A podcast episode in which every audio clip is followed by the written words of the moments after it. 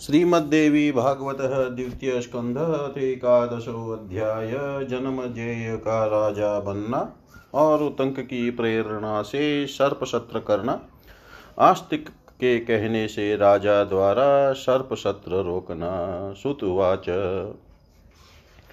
गतप्राणं तु राजानं, बालं पुत्रं समीक्ष्य च, चक्रुश्च मन्त्रिणः सर्वे परलोकस्य सत्क्रिया। गङ्गातीरे दग्धदेहं भस्मप्रायं महीपतिम् अगुरुभिश्चाभियुक्तायां चितायामद्य रोपयन्। दुर्मरणे मृतस्यास्य चक्रुश्चैवोधर्वदेहिकवीं क्रियाँ पुरोहितास्तस्य वेदमन्त्रैः विधानत। दधुर्दानानि विप्रेभ्यो गासु वर्णं यथोचितम्। अनं बहुविधं तत्र वस्त्राणि विविधानि च।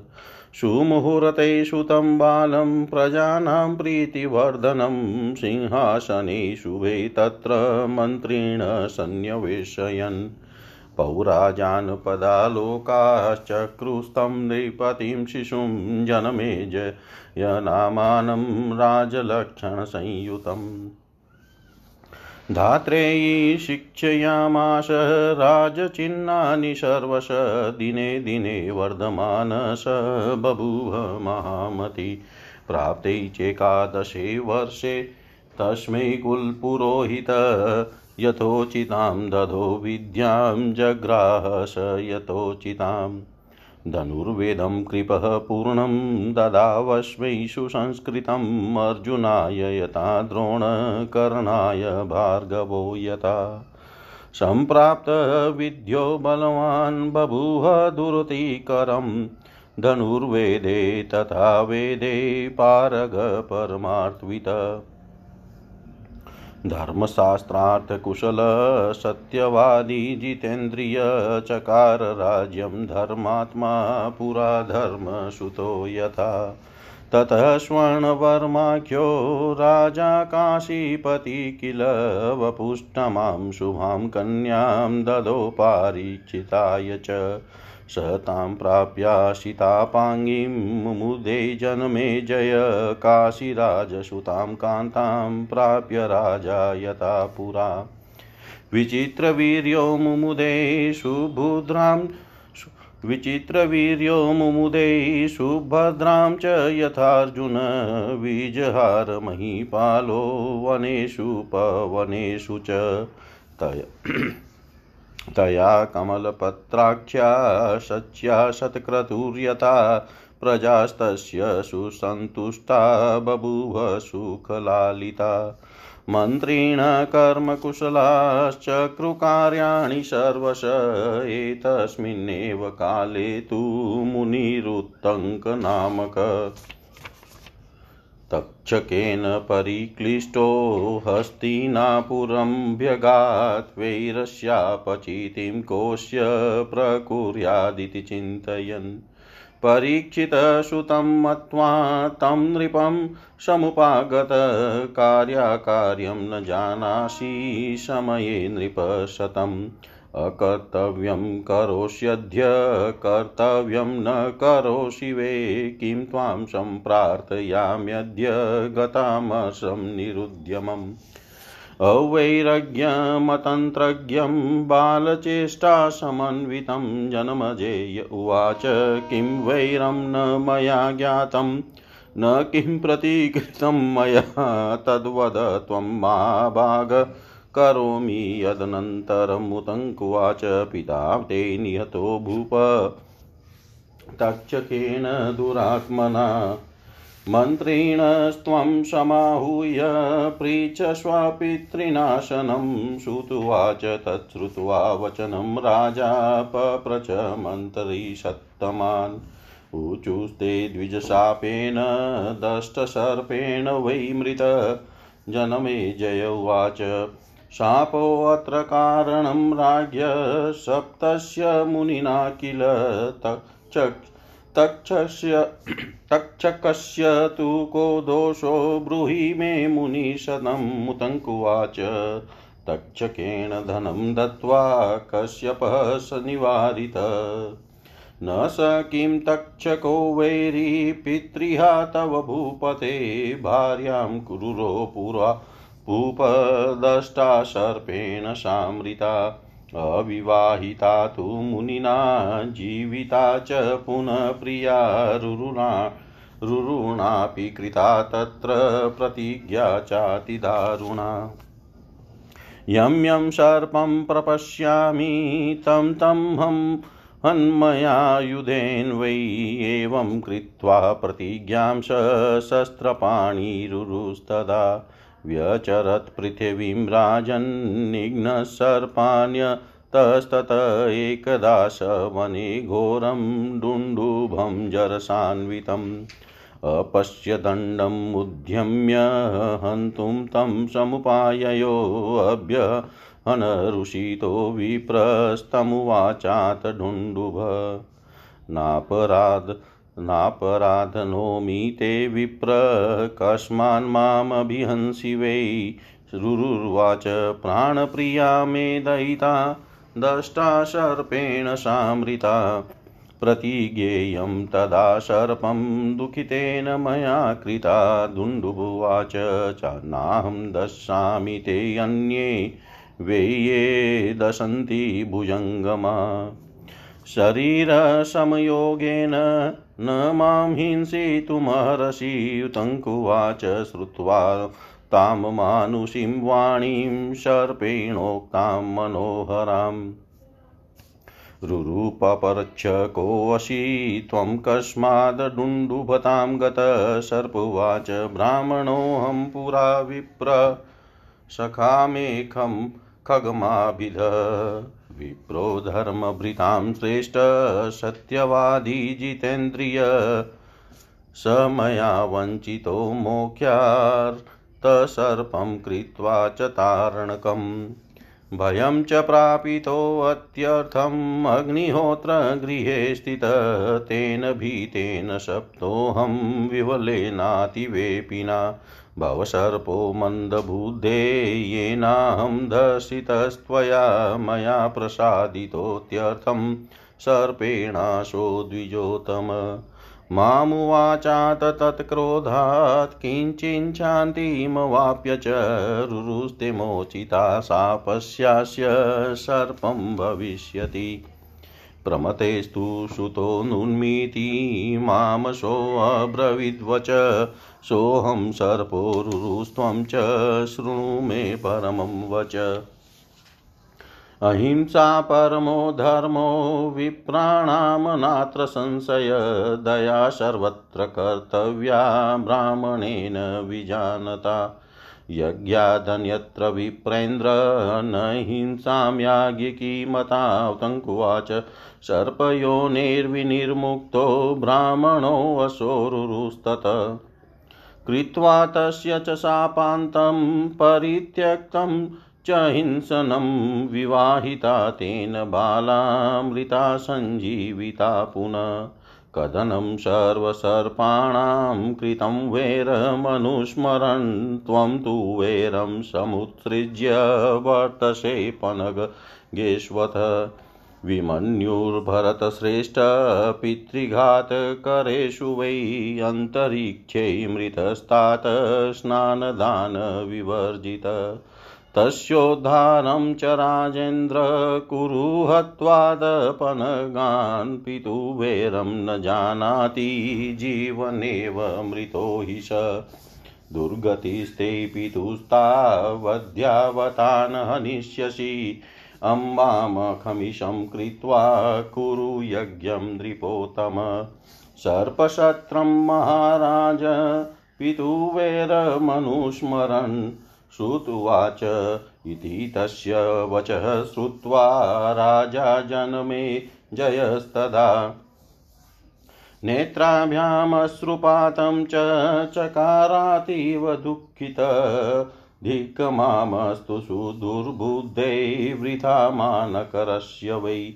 पिता यस्य गतिं घोरां प्राप्तः पन्नगपीडित। अद्याहं मखमारभ्य करोम्यपचितिं पितु अत्वा सर्पान् सन्दिग्धो दीप्यमाने विभावशो आहूय मन्त्रिण सर्वान् राजा वचनमब्रवीत्। कुर्वन्तु यज्ञसंभारं यथाहं मन्त्री सत्तमा गङ्गातीरे शुभां भूमिमापयित्वा द्विजोतमे कुर्वन्तु मण्डपं स्वस्था शतस्तम्भं मनोहरं वेदियज्ञस्य कर्तव्या ममाद्य सचिवा खलु तदङ्गत्वे विधेयो वै सर्पशत्रसुविस्तर तक्षकस्तु पशुस्तत्र होतोतङ्को मुनमहामुनि शीघ्रमाहूयतां विप्रा, सर्वं ज्ञावेदपारगा श्रुत्वाच मन्त्रिणस्तु तदा चक्रुभुवाक्यै विचक्षणा।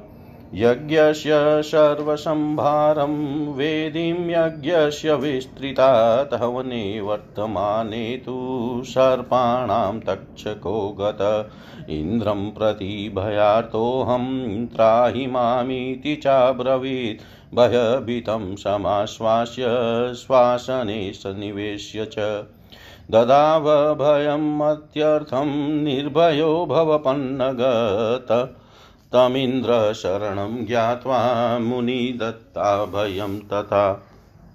उतङ्गो हव्यदुद्विग्नसेन्द्रं कृत्वा निमन्त्रणं स्मृतस्तदा तक्षकेण यायावरकुलोद्भव। आस्तिको नाम धर्मात्मा जरत्कारुसुतो मुनि तत्रागत्य मुनिर्बालस्तुष्टाव जनमे जयम्। राजा तमर्चयामाश, दृष्ट्वा बालं सुपण्डितम् अर्चयित्वा नृपस्तं तु छन्दयामाश वाञ्छिते। स तु व्रै महाभाग यज्ञोऽयं विरमत्विति सत्यवधो नृपस्तेन प्राति च पुनस्तथा। ॐ निवर्तयामाश सर्पाणां मुनिवाक्यत भारतं श्रावयामाश वैशम्पायनविस्तरा श्रुत्वापि नृपतिकामं न शान्तिमभिजग्मिवान् व्यासं पप्रच भूपालो मम शान्तिः कथं भवेत्? मनो अतिदह्यते कामं, किं करोमि वदस्व मे? पिता मे दुर्भगस्येव मृतपार्थसुतात्मज। क्षत्रियाणां महाभागसङ्ग्रामे मरणं वरं रणे वा मरणं व्यासगृहे वा विधिपूर्वकम् मरणं च पितु मे अभूदन्तरिक्षे मृतो वश, शान्त्युपायं वदस्वात्र त्वं च सत्यवती सुत।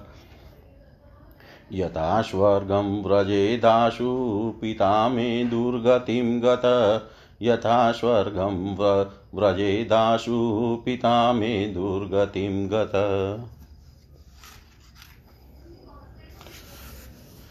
सूत जी बोले, सभी मंत्रियों ने राजा परीक्षित को मृतक तथा उनके पुत्र जन्मेजय को अबोध जानकर उनकी परलोक संबंधी क्रियाएँ सम्यक प्रकार से संपन्न की।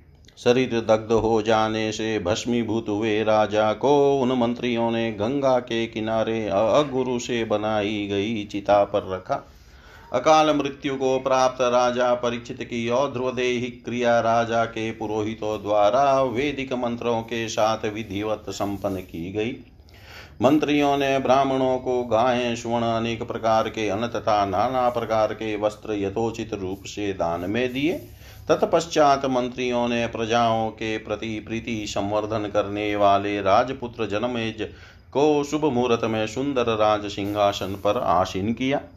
पूर्वासी तथा पूर्वासी तथा जनपदवासी प्रजाओं ने राज लक्षणों से संपन्न जनमय जय नाम कुश बालक को अपने राजा के रूप में स्वीकार किया। राजकुमार की धात्री ने उन्हें सब प्रकार के राजोचित गुणों की शिक्षा दी। इस प्रकार दिन प्रतिदिन वृद्धि को प्राप्त होते हुए वे महान बुद्धिमान हो गए। उनकी ग्यारह वर्ष की अवस्था होने पर कुल पुरोहितों ने उन्हें यथोचित शिक्षा प्रदान की और उन्होंने उसे सम्यक रूप से ग्रहण किया। जिस प्रकार द्रोणाचार्य ने अर्जुन को तथा भार्गव परशुराम ने कर्ण को धनुर्विद्या में प्रशिक्षित किया, उसी प्रकार कृपाचार्य ने जन्मजय को भली भांति परिष्कृत धनुर्विद्या प्रदान की। इस प्रकार संपूर्ण विद्या प्राप्त करके वे जन्म जय वेद तथा धनुर्वेद में पूर्ण पारंगत बलशाली अपराजय तथा परमार्थ वेता हो गए। वे धर्मशास्त्र के अर्थों का विवेचन करने में कुशल सत्यनिष्ठ इंद्रियजित और धर्मात्मा थे। उन्होंने पूर्व में धर्मपुत्र राजा युधिष्ठिर की भांति राज्य शासन किया। इसके बाद स्वर्ण वर्मा नाम वाले काशीपति राजा ने शुभ गुणों वाली अपनी कन्या वपुष्टमा का पाणी ग्रहण जन्मे जय के साथ संपन्न कर दिया। जिस प्रकार प्राचीन काल में काशी राज की पुत्री को पाकर विचित्र वीर्य तथा सुभद्रा को पाकर अर्जुन अत्यंत आह्लादित हुए थे, उसी प्रकार उस श्याम नयनों वाली को अपनी कांता के रूप में पाकर जन्मे जय अति प्रसन्न हुए। कमल पत्र के समान नेत्रों वाली उस वपुष्टमा के साथ वनों और उपवनों में राजा जनमय जय उसी प्रकार विहार करने लगे जिस प्रकार इंद्राणी के साथ इंद्र।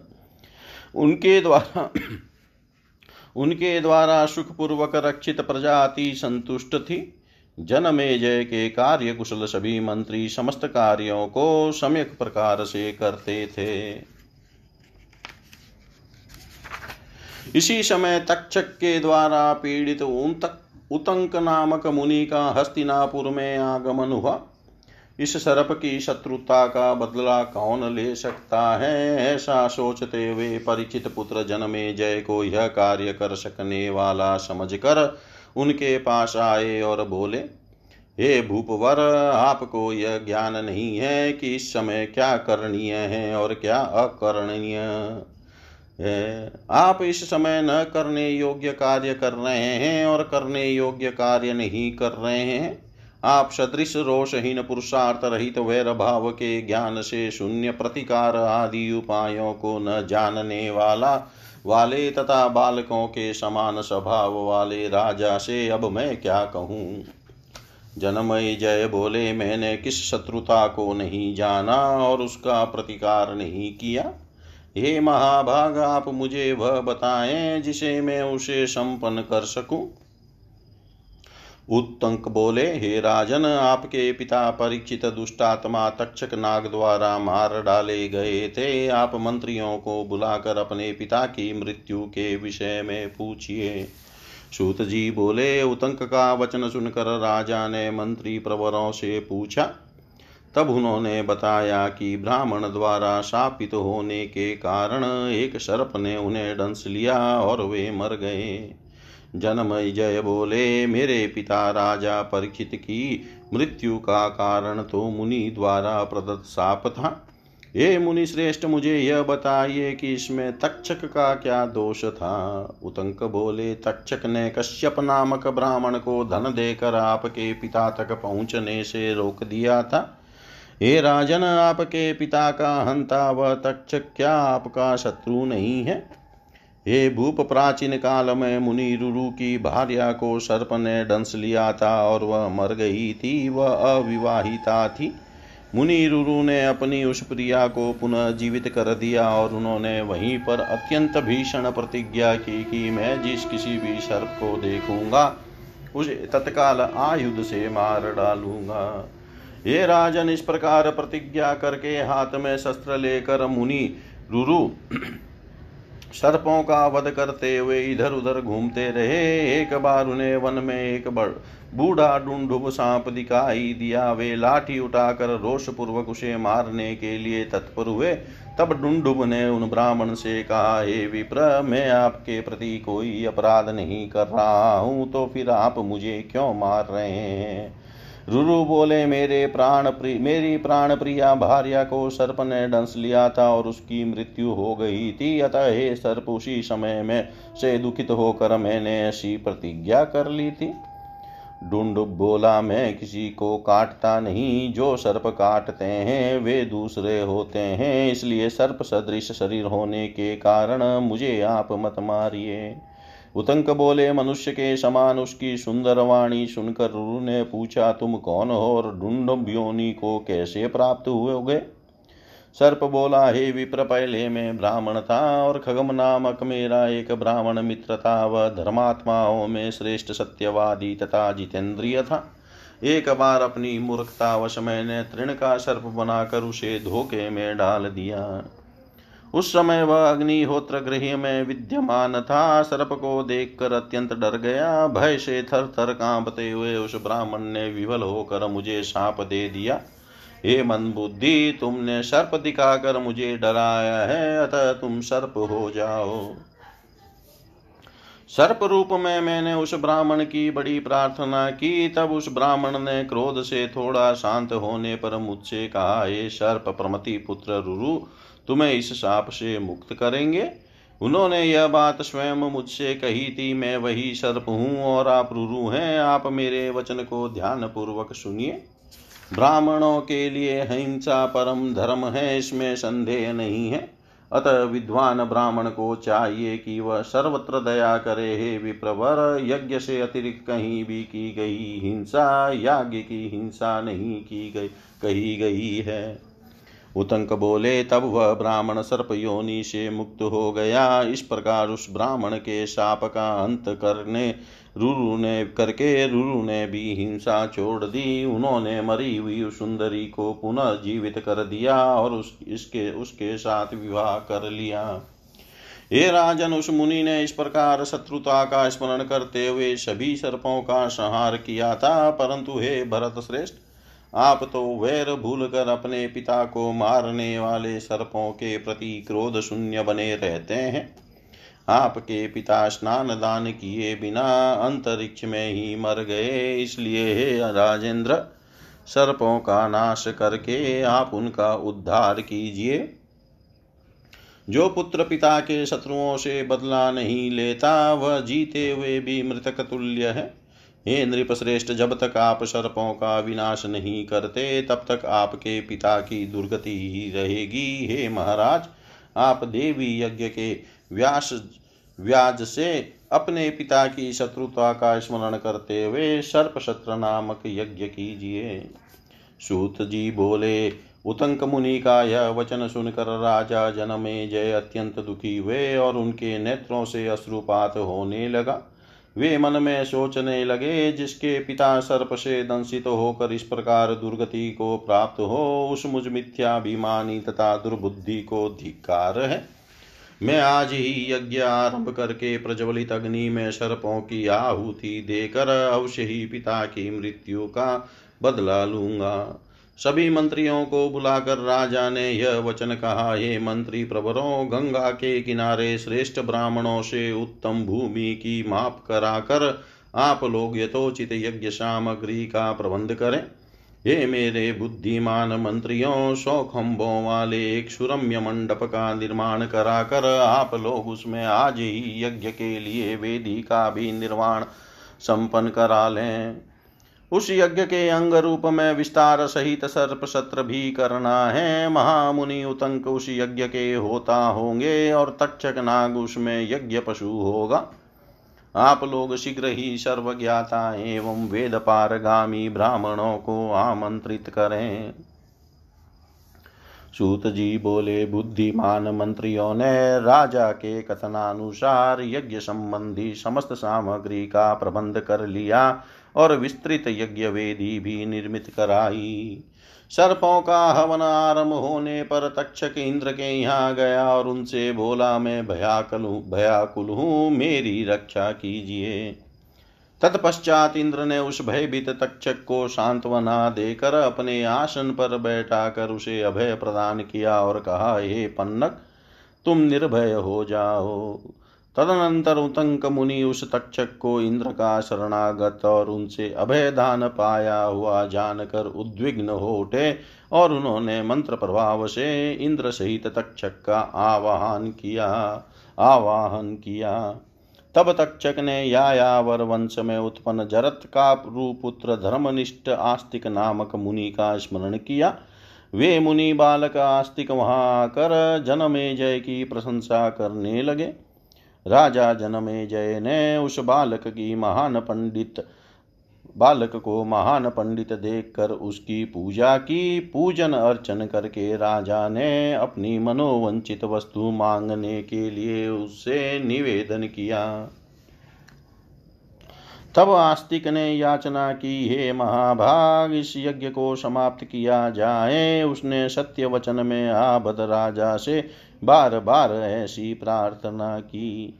तत्पश्चात मुनि के वचनानुसार राजा ने सर्पों का हवन बंद कर दिया और विष फिर वैशंपायन ऋषि ने उन्हें विस्तार पूर्वक महाभारत की कथा सुनाई। उस कथा को सुनकर भी राजा को विशेष शांति नहीं प्राप्त हुई।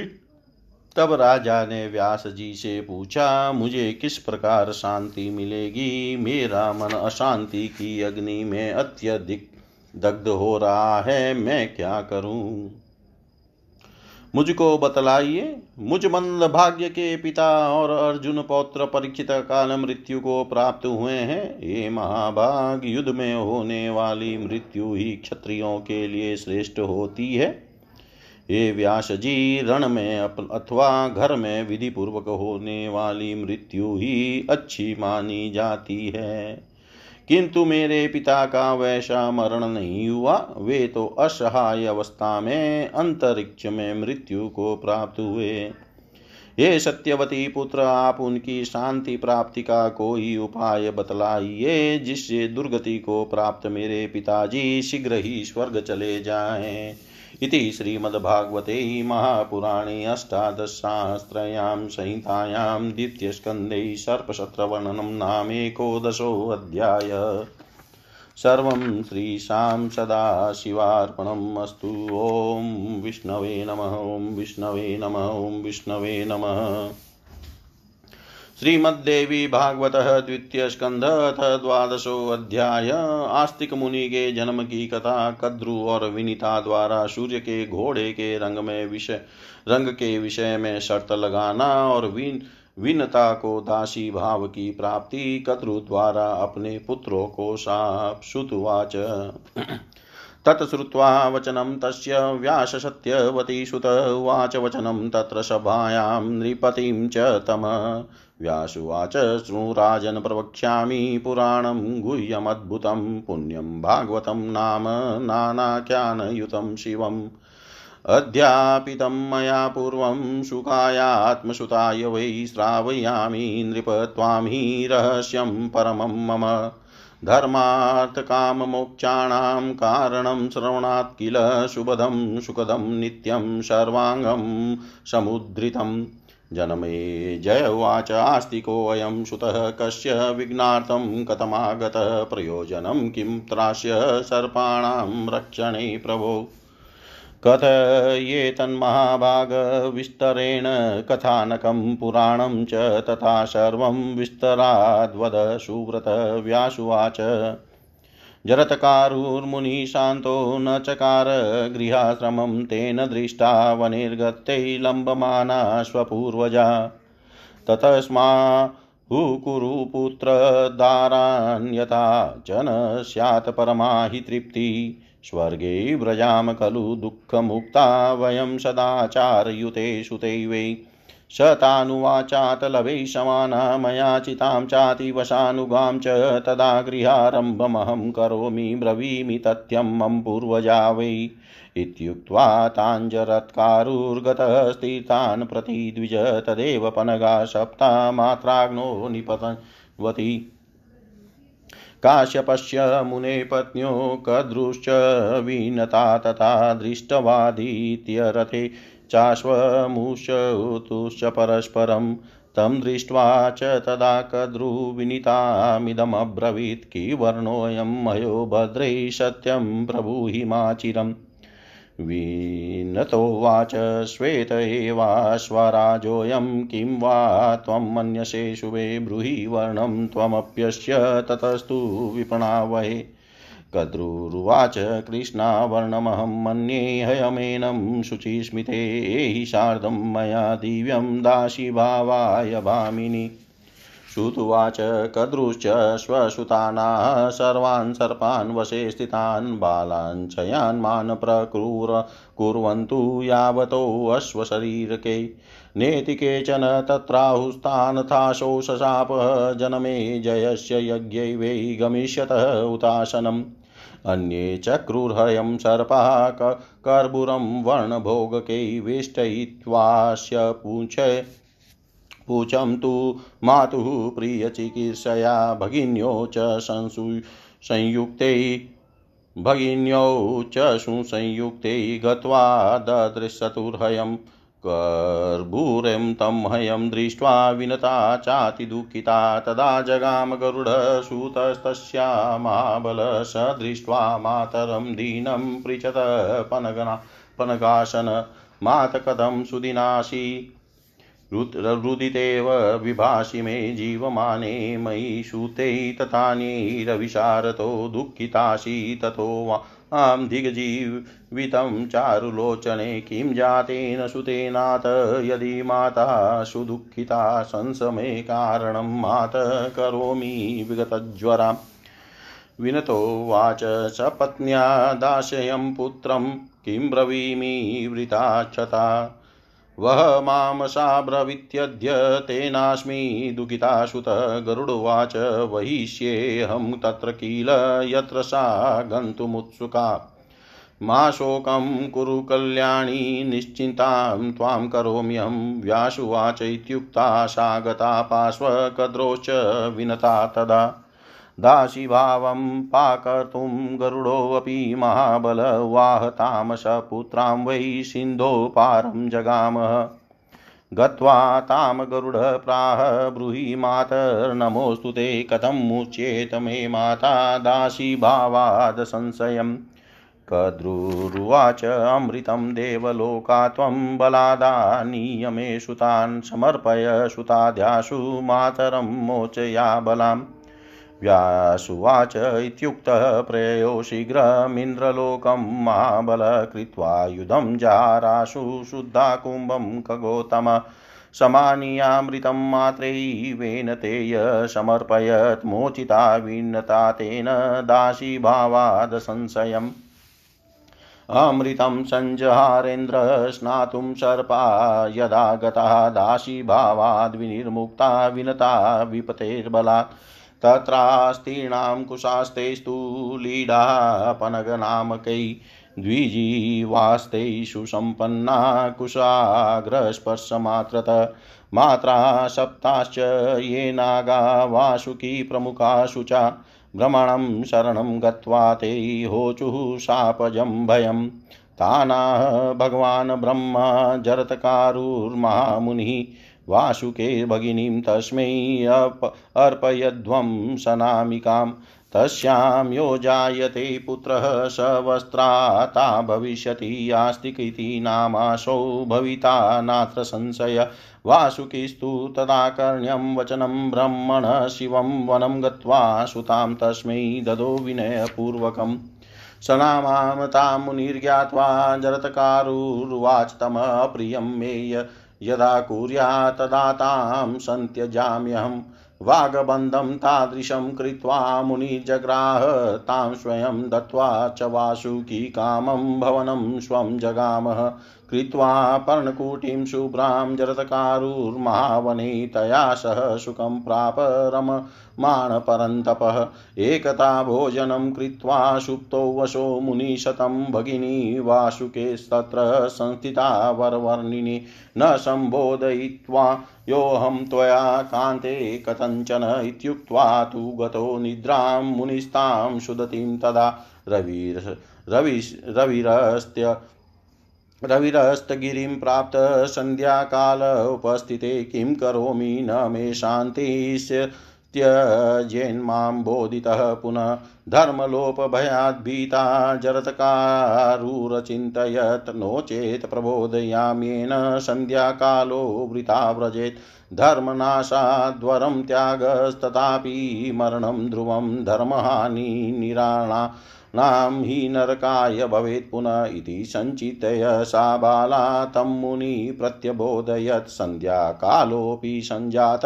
उत्तिष्ठोत्तिष्ठ सुव्रतः उत्थितोऽशो मुनिः कोपातामुवाच व्रजाम्यहं त्वं तु भ्रातृगृहं याहि निद्रा विच्छेदकारिणी वेपमाना ब्रविदवाक्यमित्युक्ता मुनिना तदा भ्रात्रा भ्रात भ्रात्रा दत्ता यदर्थं तत्कथं स्यादमित्प्रभ मुनिप्राह जरत्कारुं तदस्थितिनिराकुलगताशा मुनिना त्यक्ता वासुके सदनं तदा पृष्टा भ्रात्रा ब्रविदवाक्यं यथोक्तं पतिनां तदास्तीत्युक्त्वा च हित्वा माँ गतौ वशो मुनिशतं वासुकिस्तु तदाकर्ण्यं सत्यवाङ्मुनिरित्युत विश्वासं च परं कृत्वा भगिनीं तां समाश्रयत् ततः कालेन कियता जातो वशो मुनिबालक आस्तिक इति नामाशो विख्यात कुरुशतम्।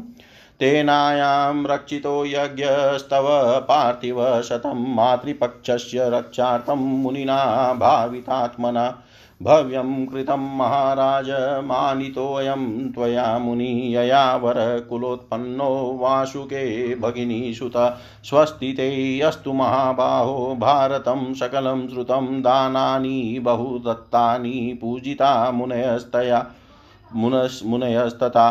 कृतेन सुकृतेनापि न पिता स्वर्गतिं गतः, पावितं न कुलं कृत्सनं त्वया भूपतिशतं दे।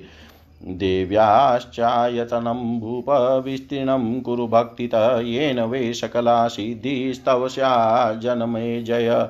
पूजिता परया भक्त्या शिवा सकलदा सदा कुलवृद्धिं करोत्येव राज्यं च सुस्थिरं सदा। देवीमकं विधानेन कृत्वा पार्थिव शतं श्रीमद्भागवतं नाम पुराणं परमं शृणु। त्वामहं श्रावयिष्यामि कथां परं पावनीं संसारतारिणीं दिव्यां नानारस समाहृतां। न श्रोतव्यं परं चास्मात् पुराणाद्विद्यते भुवि नाराध्यं विद्यते राजन् देवी पादाम्बुजादृते ते सभाग्या कृतप्रज्ञा धन्यास्ते नृपशतं येषां चिते सदा देवी वसति प्रेमसङ्कुले। सुदुःखितास्ते दृश्यन्ते भुवि भारत भारते नारादिता महामाया ये जनेश्च सदाम्बिका ब्रह्मादयसुरा सर्वे यदाराधन् तत्परा वर्तन्ते सर्वदा राजस्तां न सेवेत् को जनः य इदं शृणुया नित्यं सर्वान् कामान् वाप्नुयात् भगवत्या समाख्यातं विष्णवे यदनुत्तमम्।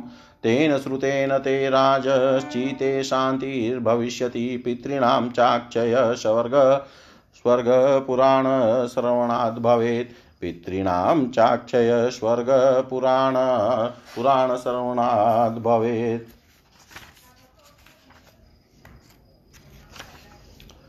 सूत जी बोले, राजा जन्मजय का वचन सुनकर सत्यवती पुत्र व्यास ने सभा में उन राजा से कहा? व्यास जी बोले हे राजन, सुनिए, मैं आपसे एक पुनित कल्याणकार, कल्याणकारक रहस्यमय अद्भुत तथा विविध कथानकों से युक्त देवी भागवत नामक पुराण कहूँगा। मैंने पूर्व काल में उसे अपने पुत्र सुखदेव को पढ़ाया था। हे राजन, मैं अपने परम रहस्यमय पुराण का श्रवण आपको कराऊँगा।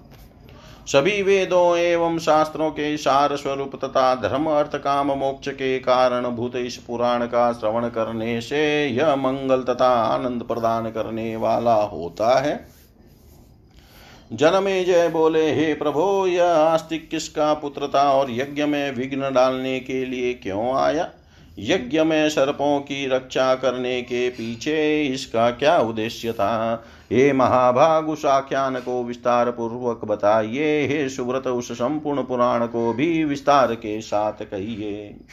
व्यास जी बोले, जरतकारु एक शांत स्वभाव वाले ऋषि थे, उन्होंने गृहस्थ जीवन अंगीकार नहीं किया था। उन्होंने एक बार वन में एक गड्ढे के भीतर अपने पूर्वजों को लटकते हुए देखा। तदनंतर पूर्वजों ने उनसे कहा, हे पुत्र, तुम विवाह कर लो, जिससे हमारी परम तृप्ति हो सके। तुम सदाचारी पुत्र के ऐसा करने पर हम लोग निश्चित रूप से दुख मुक्त दुख मुक्त होकर स्वर्ग की प्राप्ति कर लेंगे। तब उन जरतकारु ने उनसे कहा, हे मेरे पूर्वजों, जब मुझे अपने समान नाम वाली तथा अत्यंत वश वशवर्तिनी कन्या बिना मांगे ही मिलेगी, तभी मैं विवाह करके गृहस्थी बसाऊँगा, मैं यह सत्य कह रहा हूँ। उनसे ऐसा कहकर ब्राह्मण जरतकारु तीर्थाटन के लिए चल पड़े। उसी समय सर्पों को उनकी माता ने साप दे दिया कि वे अग्नि में गिर जाएँ। कश्यप ऋषि की कद्रु और विनता नामक दो पत्नियाँ थी। सूर्य के रथ में जुते हुए घोड़ों को देख कर वे आपस में बात वार्तालाप करने लगी। उस घोड़े को देख कर कद्रु ने विनता से यह कहा, हे कल्याणी, यह घोड़ा किस रंग का है? यह मुझे शीघ्र ही सही सही बताओ। विनता बोली, यह अश्वराज श्वेत रंग का है। हे सुबह तुम इसे किस रंग का मानती हो? तुम भी इसका रंग बता दो। तब हम दोनों आपस में इस पर शर्त लगाएँ। कद्रु बोली, हे शुभ मुस्कान वाली, मैं तो इस घोड़े को कृष्ण वर्ण का समझती हूँ। हे भामिनी, आओ मेरे साथ लगाओ कि जो हारेगी वह दूसरे की दासी होना स्वीकार करेगी। सूत जी बोले, कद्रु ने अपने सभी आज्ञाकारी सूत्र, सूर्य पुत्रों से कहा कि तुम सभी लिपट कर उस घोड़े के शरीर में जितने बाल हैं, उन्हें काला कर दो। उनमें से कुछ सर्पों ने कहा कि हम ऐसा नहीं करेंगे। उन सर्पों को कद्रु ने साप दे दिया कि तुम लोग जन्म जय के यज्ञ में, हवन की अग्नि में गिर पड़ोगे। अन्य सर्पों ने माता को प्रसन्न करने की कामना से उस घोड़े की पूंछ में लिपट कर अपने विभिन्न रंगों से घोड़ों को चितकबराब कर दिया। तदनंतर दोनों बहनों ने साथ साथ जाकर घोड़े को देखा। उस घोड़े को चितकबरा देख कर विनता बहुत दुखी हुई। उसी समय सर्पों का हार करने वाले महाबली विनता पुत्र गरुड़ जी वहाँ आ गए। उन्होंने अपनी माता को दुखित देख कर उनसे पूछा हे माता आप बहुत उदास क्यों हैं? आप मुझे रोती हुई प्रतीत हो रही हैं। हे सुन सुनयने मे, मेरे एवं सूर्य सारथी अरुण सदृश पुत्रों के जीवित रहते यदि आप दुखी हैं तब हमारे जीवन को धिक्कार है। यदि माता ही परम दुखी हो तो पुत्र के उत्पन्न होने से क्या लाभ हे माता? आप मुझे अपने दुख का कारण बताइए मैं आपको दुख से मुक्त करूँगा। विनता बोली, हे पुत्र, मैं अपनी सौत को दासी सौत की दासी हो गई हूँ। अब व्यर्थ में मारी गई। मैं क्या कहूँ? वह मुझसे अब कह रही है कि मैं उसे अपने कंधे पर ढोऊं। हे पुत्र, मैं इसी से दुखी हूँ। गरुड़ जी बोले, वे जहाँ भी जाने की कामना करेगी, मैं उन्हें ढोकर वहाँ ले जाऊँगा। हे कल्याणी, आप शोक न करें, मैं आपको निश्चिंत कर देता हूँ। व्यास जी बोले, गरुड़ द्वारा ऐसा कहे जाने पर विनता उसी समय कद्रु के पास चली गई। महाबली गरुड़ भी अपनी माता विनता को दास्य भाव से मुक्ति दिलाने के उद्देश्य से कद्रु को उसके पुत्रों सहित अपनी पीठ पर बैठा कर सागर के उस पार ले गए। वहाँ जाकर गरुड़ ने कद्रु से कहा, हे जननी, आपको बार बार प्रणाम है। अब आप मुझे यह बताइए कि मेरी माता दासी भाव से निश्चित ही कैसे मुक्त होगी? कद्रु बोली, हे पुत्र, तुम स्वर्ग लोक से बलपूर्वक अमृत लाकर मेरे पुत्रों को दे दो और शीघ्र ही अपनी अबला माता को मुक्त करा लो। व्यास जी बोले, कद्रु के ऐसा कहने पर पक्षी श्रेष्ठ महाबली गरुड़ उसी समय इंद्रलोक गए और देवताओं से युद्ध करके उन्होंने सुधा कलश छीन लिया। अमृत लाकर उन्होंने उसे अपनी विमाता कद्रु को अर्पण कर दिया और उन्होंने विनता को दासी भाव से निसंदेह मुक्त करा लिया। जब सभी सर्प स्नान करने के लिए चले गए, तब इंद्र ने अमृत चुरा लिया। इस प्रकार गरुड़ के प्रताप से विनता दासी भाव से छूट गई। अमृत घट के पास कुश बिछे हुए थे, जिन्हें सर्प अपनी जीवा से चाटने लगे। तब कुश के अग्रभाग के स्पर्श मात्र से ही वे दो जीव वाले हो गए। जिन सर्पों को उनकी माता ने साप दिया था, वे वासुकी आदि नाग चिंतित होकर ब्रह्मा जी के पास गए और उन्होंने अपने साप जनित भय की बात बताई। ब्रह्मा जी ने उनसे कहा, जरतकारु नाम के एक महामुनि है। तुम लोग उन्होंने, उन्हीं के नाम वाली वासु की नाग की बहन जरतकारु को उन्हें अर्प, अर्पित कर दो। उस कन्या से जो पुत्र उत्पन्न होगा, वही तुम लोगों का रक्षक होगा। वह आस्तिक इस नाम वाला होगा, इसमें संदेह नहीं है। ब्रह्मा जी का वह कल्याणकारी वचन सुनकर वासुकी ने वन में जाकर अपनी बहन उन्हें विनयपूर्वक समर्पित कर दी। जरत का मुनि ने उसे अपने ही समान नाम वाली जानकर उनसे कहा, जब भी यह मेरा अप्रिय करेगी, तब मैं इसका परित्याग कर दूँगा। वैसी प्रतिज्ञा करके जरतकारु मुनि ने उस जरतकारु को पत्नी रूप से ग्रहण कर लिया। वासु की नाग भी अपनी बहन उन्हें प्रदान कर आनंद पूर्वक अपने घर लौट गए। हे परंतप मुनि जरतकारुष महावन में सुंदर पर्णकुटी बनाकर उसके साथ रमण करते हुए सुख भोगने लगे। एक समय मुनि श्रेष्ठ जरतकारु भोजन करके विश्राम कर रहे थे। वासुकी की बहन सुंदरी जरतकारु भी वहीं बैठी हुई थी। मुनि ने उससे कहा, हे कांते, तुम मुझे किसी भी प्रकार जगाना मत। उस सुंदर दांतों वाली से ऐसा कहकर वे मुनि सो गए। सूर्य अस्ताचल को प्राप्त हो गए थे संध्या वंदन का समय उपस्थित हो जाने पर धर्मलोप के भय से डरी हुई जरतकारु सोचने लगी, मैं क्या करूँ? मुझे शांति नहीं मिल रही है। यदि मैं इन्हें जगाती हूँ तो ये मेरा परित्याग कर देंगे और यदि नहीं जगाती हूँ तो यह संध्या काल व्यर्थ ही चला जाएगा।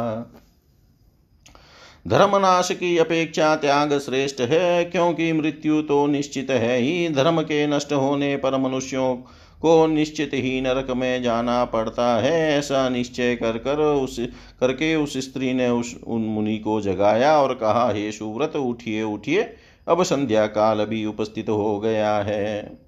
जाग, जगाने पर मुनि जरतकारु ने क्रोधित होकर उससे कहा, अब मैं जा रहा हूँ और मेरी निद्रा में विघ्न डालने वाली तुम अपने भाई वासुकी के घर चली जाओ। मुनि के ऐसा कहने पर भय से कांपती हुई उसने कहा, हे महातेजस्वी, मेरे भाई ने जिस प्रयोजन से मुझे आपको सौंपा था, वह प्रयोजन अब कैसे सिद्ध होगा? तदनंतर मुनि ने शांत चित होकर जरतकारु से कहा, वह तो है ही। इसके बाद मुनि के द्वारा परित्यक्त वह कन्या, परित्यक्त वह कन्या वासुकी के घर चली गई। भाई वासुकी के पूछने पर उसने पति द्वारा कही गई बात उसने यथावत कह दी और वह यह भी बोली कि अस्ति ऐसा कहकर वे मुनि श्रेष्ठ मुझको छोड़कर चले गए। यह सुनकर वासुकी ने सोचा कि मुनि सत्यवादी है, तत्पश्चात पूर्ण विश्वास करके उन्होंने अपनी उस बहन को अपने यहाँ आश्रय प्रदान किया। हे कुरुश्रेष्ठ, कुछ समय बाद मुनि बालक उत्पन्न हुआ और वह आस्तिक नाम से विख्यात हुआ। हे नृपश्रेष्ठ, पवित्र आत्मा वाले उन्हीं आस्तिक मुनि ने अपने मातृपक्ष की रक्षा के लिए आपका सर्प यज्ञ रुकवाया है। हे महाराज यायावर वंश में उत्पन्न और वासुकी की बहन के पुत्र आस्तिक का आपने सम्मान किया, यह तो बड़ा ही उत्तम कार्य है, किया है। हे महाबाहो, आपका कल्याण हो। आपने संपूर्ण महाभारत सुना नाना विध दान दिए और मुनि जनों की पूजा की। हे भूप श्रेष्ठ आपके द्वारा इतना महान पुण्य कार्य किए जाने पर भी आपके पिता स्वर्ग को प्राप्त नहीं हुए और न आपका संपूर्ण कुल ही पवित्र हो सका। अतः हे महाराज जन्म जय, आप भक्ति भाव से युक्त होकर देवी भगवती के एक विशाल मंदिर का निर्माण कराइए, जिसके द्वारा आप समस्त सिद्धि को प्राप्त कर लेंगे। सर्वस्व प्रदान करने वाली भगवती दुर्गा परम श्रद्धा पूर्वक पूजित होने पर सदा वंश वृद्धि करती है, तथा राज्य को स्थिरता प्रदान करती है। हे भूप श्रेष्ठ विधि विधान के साथ देवी यज्ञ करके आप श्रीमद देवी भागवत नामक महापुराण का श्रवण कीजिए। अत्यंत पुनित भवसागर से पार उतारने वाली अलौकिक तथा विविध रसों से संप्रक्त उस कथा को मैं आपको सुनाऊँगा। हे राजन, संपूर्ण संसार में इस पुराण से बढ़कर अन्य कुछ भी श्रवणीय नहीं है और भगवती के चरणार विंद के अतिरिक्त अन्य कुछ भी आराधनीय नहीं है। हे नृप श्रेष्ठ जिनके प्रेम पुरित हृदय में सदा भगवती विराजमान रहती है, वे ही सौभाग्यशाली, ज्ञानवान एवं धन्य है। हे भारत, इस भारत भूमि पर वे ही लोग सदा दुखी दिखाई देते हैं, जिन्होंने कभी भी महामाया अंबिका की आराधना नहीं की है। हे राजन, ब्रह्मा आदि सभी देवता भी जिन भगवती की आराधना में सर्वदा लीन रहते हैं, उनकी आराधना भला कौन मनुष्य नहीं करेगा? जो मनुष्य इस पुराण का नित्य श्रवण करता है, उसकी सभी मनो का, सभी कामनाएँ पूर्ण हो जाती है। स्वयं भगवती ने भगवान विष्णु के समक्ष इस अतिश्रेष्ठ पुराण का वर्णन किया था। हे राजन, इस पुराण के श्रवण से आपके चित्त को परम शांति प्राप्त होगी और आपके पितरों को अक्षय स्वर्ग प्राप्त होगा। इति श्रीमद्देवी भागवते महापुराणे अष्टादशशास्त्रायां सहितायां द्वितीयस्कन्धे श्रोत्रीप्रवृत्तप्रसङ्गो नाम द्वादशोऽध्याय सर्वं श्रीशां सदाशिवा अर्पणम् अस्तु। ॐ विष्णवे नम, ॐ विष्णवे नम, ॐ विष्णवे नम। द्वितीयस्कन्धः समाप्तः। ॐ नमः पार्वतीपते हर हर महादेव शम्भों पूर्णमद, पूर्णमिदं, पूर्णात् पूर्णमुदच्यते। पूर्णस्य, पूर्णमादाय, पूर्णमेवावशिष्यते। ॐ शान्तिः शान्तिः शान्तिः।